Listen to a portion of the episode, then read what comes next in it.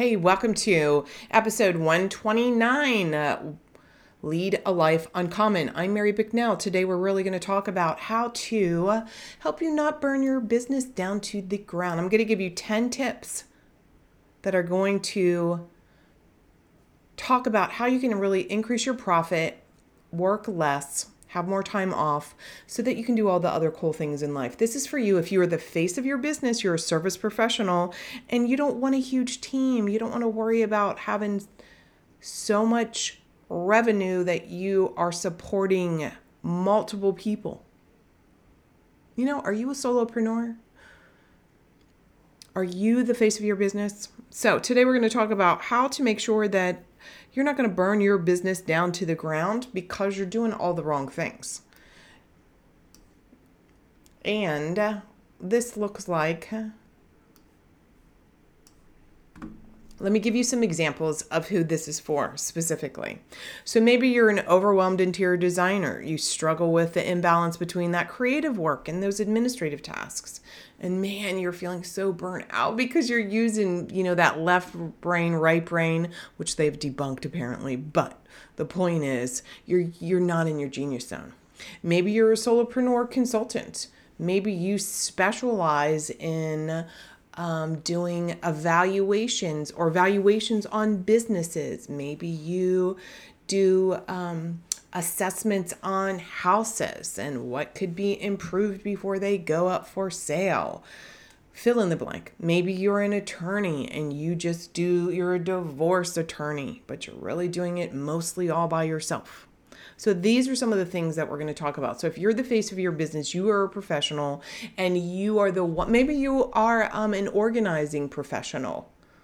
Maybe you go clean out estates.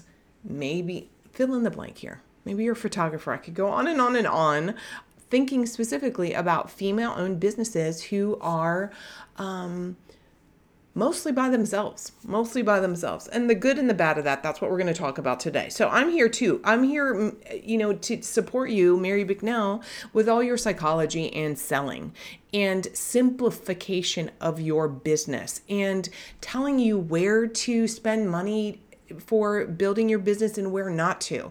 And some of that is like some of you buy too much technology that really is overwhelming. Oh my God, we need to simplify. Some of you think you need to have all kinds of staff. Some so let's really talk today. I'm going to give you 10 series tips that if you implement them, they're going to be a game changer so that you don't have to burn your business down. You don't have to feel like you've hit the wall. Some of you show up and you're crying, and I totally get it because it feels overwhelming and you love your business. Maybe you love your best clients, but God, all the rest of the stuff is just crappy to do. Totally understand it. So I want you to think about this strategically. These are going to help you optimize your time and your resources so that you can start really feeling more like in a flow, that you're having seasons within your business and that you are becoming more profitable because you're actually working less. Here's number one. Here's how to do the whole working less. Because I know some of you tell me, Mary, I work all the time. I'm working so hard. And you know why? It's because you, you're not efficient in what you're doing. You know, I've said for years, systems are sexy. Say this with me. Ready? Let me just collectively hear all of you say, systems are sexy. So most of us who like to do the actual work, our genius zone work, we don't always like systems. It feels boring. It feels like drudgery. I'm going to tell you when you are effective at batching or having systems in place, it frees up your time. This is why you will actually be working less and boosting your profitability because you're not going to be doing the same task over and over and over and over and over again. So, having efficient workflow systems by implementing these systems, it allows you to streamline all those admin tasks. So there's there are different main, um, project management tools and communication um, software out there so that you can get a lot more things automated now, whether you do this for yourself or you delegate this out, that's a, you know, part of our conversation today.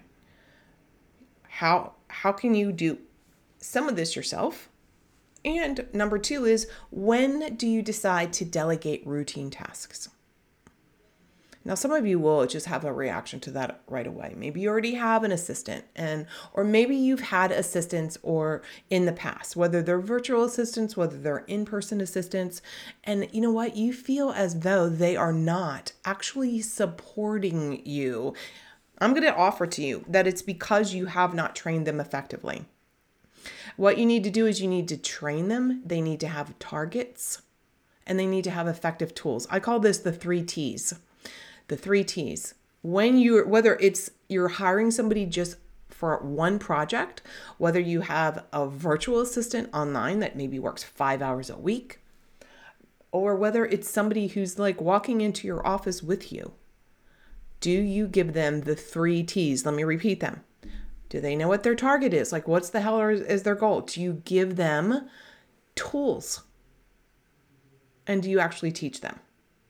Sometimes, you know, there's two modes here. One is we want to hire people that know what they're doing, and yet we also want to hire them to know what they're doing so that they can actually use their own skill set to add to our businesses and then adopt into our businesses. They need to be able to be skilled enough for that and you teaching them your methodology, your culture, your desires, etc. So, some of these are just, you know, how do you delegate these routine tasks?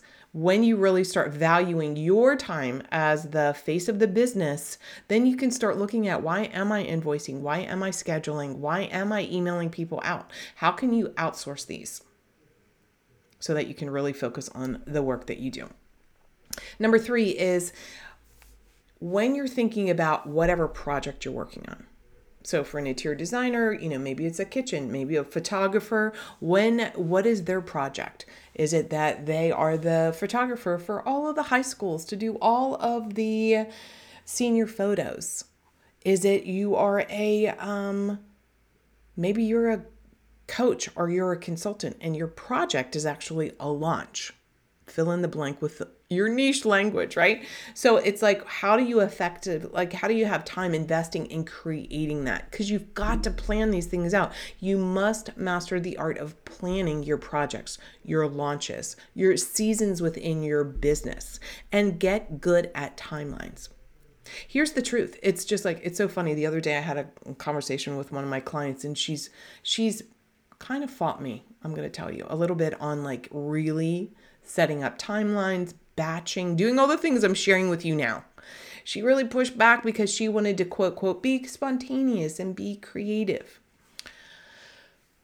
I don't know, you know, even saying being spontaneous and being creative, I love that. And yet it's exhausting because then it always puts you on the spot to produce as opposed to effectively planning and putting that into a system.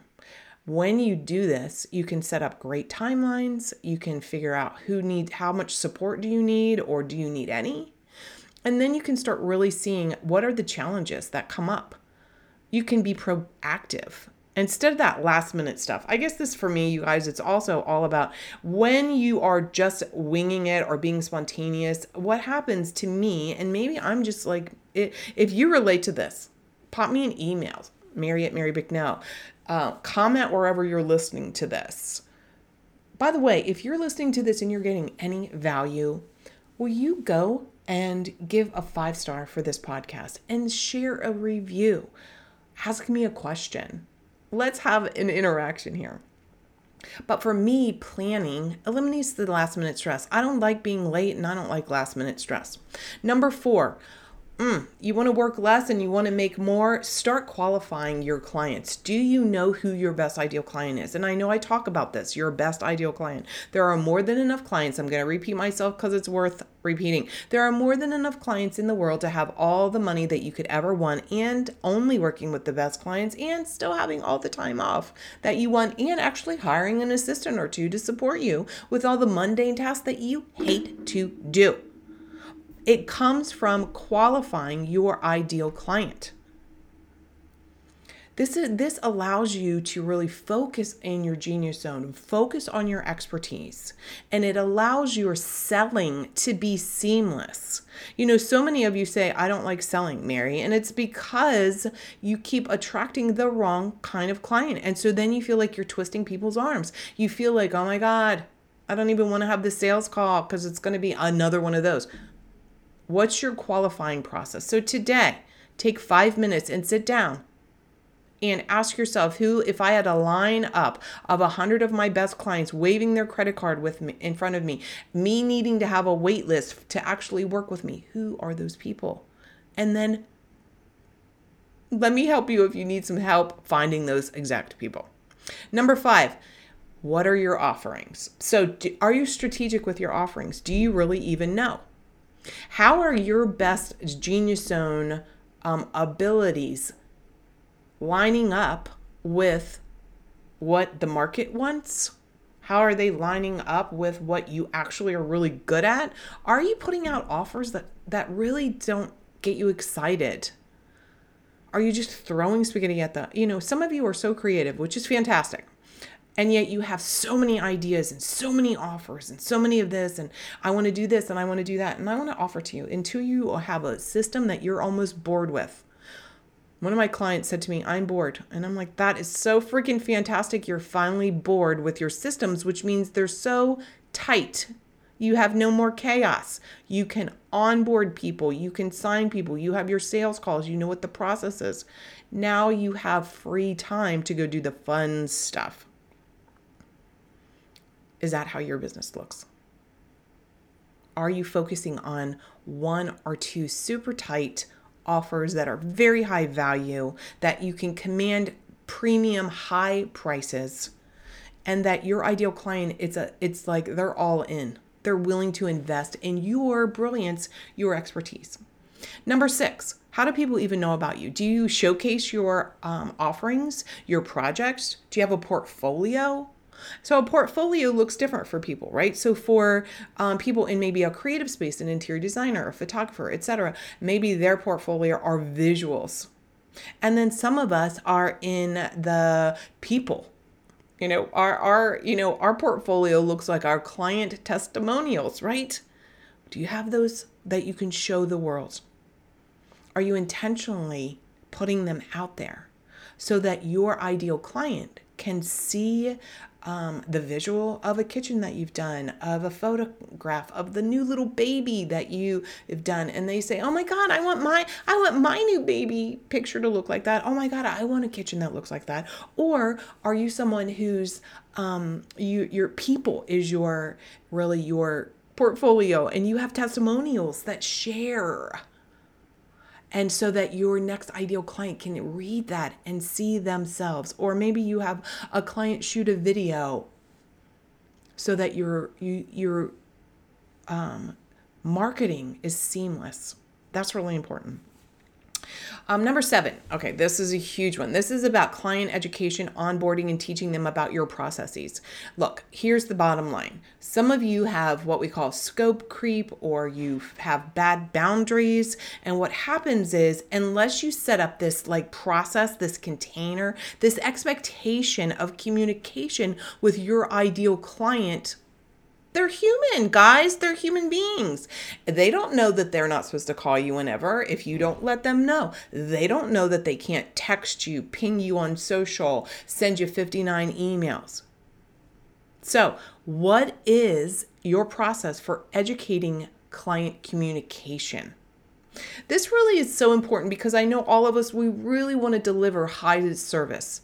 I want to offer to you that being completely available at all hours is not actually of service to your best ideal client. So for example, some, you know, some of these clients you can I use personally I use Voxer for my private clients and they can Vox me. It's an app instead of putting them onto social media um, to message me. I don't give out my personal phone number.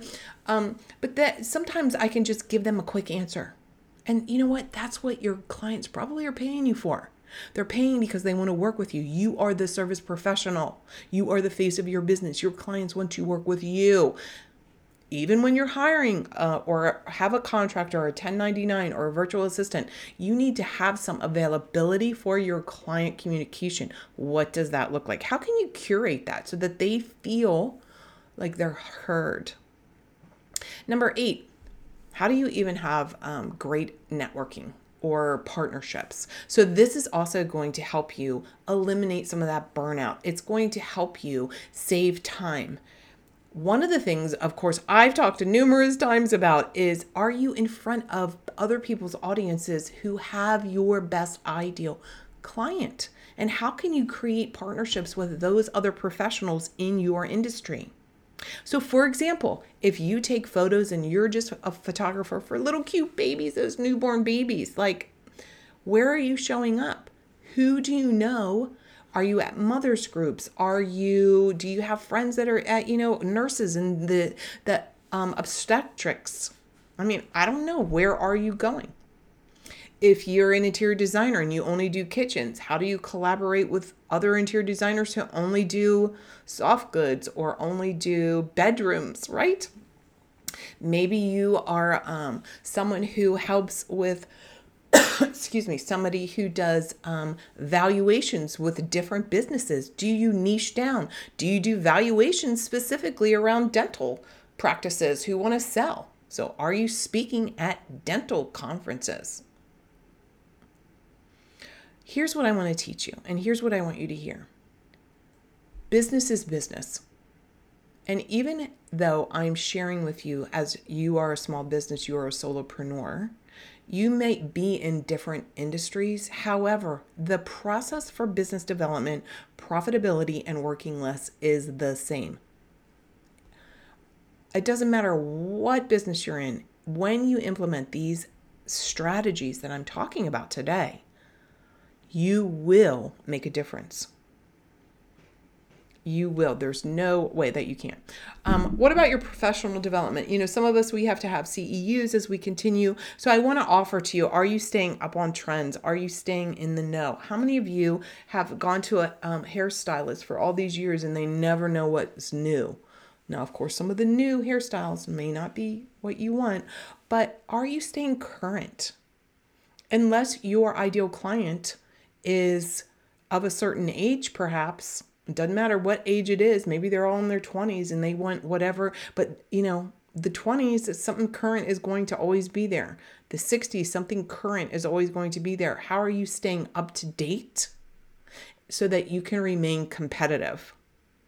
How can you adapt to evolving your client preferences and how can you stay attuned to their evolving preferences? What are the different trends? What are the different business strategies? How does the economy impact it or not? By the way, for the most of you, the economy does not impact your business unless that's a thought that you carry. I never, ever, ever think, oh my God, the economy is impacting my business. I've had some of my highest selling months over the last 11 years in December even with the down quote quote and i'm air quoting down economy or it's the holidays. It's you when you have the um, a product service or offer that your client wants remember people pay for what they value. And finally number 10 is how much time are you actually put putting into your calendar for downtime? Don't give me the I'm too busy, I can't have any downtime. Don't give me I don't have CEO time, which I've talked about other on other podcasts. Don't say that I can't go to Billy's game. I can't do this. I can't read a book. That's a lie that you're telling yourself. That's a lie you're telling yourself. I'm lovingly kicking you in the butt right now saying that's BS. Now, granted, there are times that, you know, that whole work life balance, I don't really believe in work life balance. I believe in work life harmony and that there are seasons in your business that you're going to be busier. Wedding people are busier during different times of the year, uh, physical trainers, different times of the year you know, your tax due different times of the year, all of those things. So, how well are you putting these systems into play so that you know there's different seasons and times of the year in your business that you're going to be working, and I'm air quoting longer, harder, etc. You're going to have a heavier client load. Some of you actually really want that too. I want you to think about this. You want to have a heavier client load certain times of the year because you want to take lots of time off. Some of you want the month of August off. Some of you want to have three weeks off around the holidays. You can totally have that when you put these other things into play. And of course, this is just the tip of the iceberg. I can go into so much more detail around each one. So start looking for that content. Um, go over to LinkedIn. If you haven't been following me over on LinkedIn, DM me over there and let me know which one of these 10 tips, these 10 strategies you're going to put into place. And if you want to ask me something personally, of course, always reach out, marybicknell.com slash call with Mary. Let's get these things in place so that you can stop crying and missing out on all the cool stuff in life. And finally, I want to offer you want to join our Facebook group?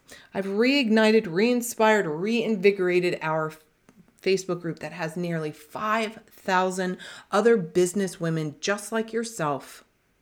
Every Wednesday, I go in there live, I answer questions, you can ask me direct questions, and it's easy to find me. Ready? marybicknell.com slash Facebook group. There you go. I'll put the link in the notes. Please go and, you know, high five me, give me a five star, share, tag me. I look forward to supporting you so that you don't go burning your business down. Talk to you soon.